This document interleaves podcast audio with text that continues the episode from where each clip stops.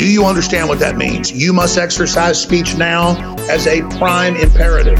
We'll come back and play the clip of the professor breaking this down. But again, I say it, if we don't have a rapid awakening in Congress, a rapid awakening with the president, if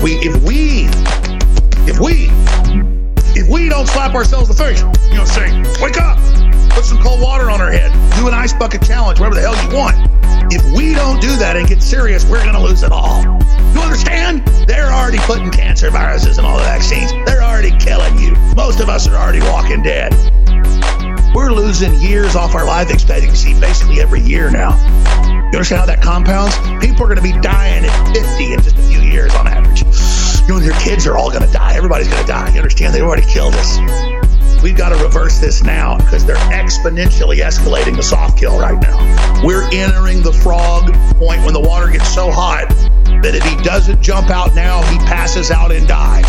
We're passing out right now. Wake up. Man, if I had to cut my fingers off to get your attention, I'd do it. You understand that? I'm serious, folks. People say, why are you willing to die for this? Because it's death for everybody. The only way out of this is saying no. The only way out of it is having an epiphany and admitting they're this evil. I know you aren't like that, so you can't believe it. I understand that.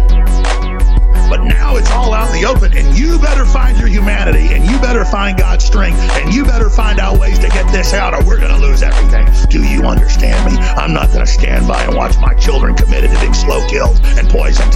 And I swear to God, to all the globalists, if we don't fix this peacefully and you pieces of demonic filth continue to win, you will be held accountable. And you know it, I swear to God, on the altar of God, that everyone needs to pray for your destruction and your downfall and you to be punished for serving evil and what you've done. The children need us, and the children demand and cry out to God for justice, and we are God's answer. All right, I've aired this a lot, but not enough, because Trump's finally starting to get it.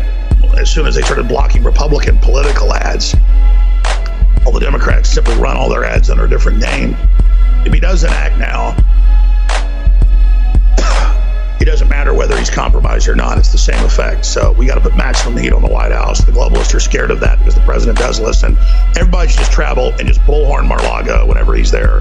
Bullhorn the White House, whatever it takes, and say, act against the damn censorship now. We've only got 344 days to the election. We've only got really a month or two for him to take action. It's all over. And I'm not trying to be doom and gloom. I think we all agree, we all know that, and it's just outrageous. It's a lot bigger than political censorship. It's the AI takeover.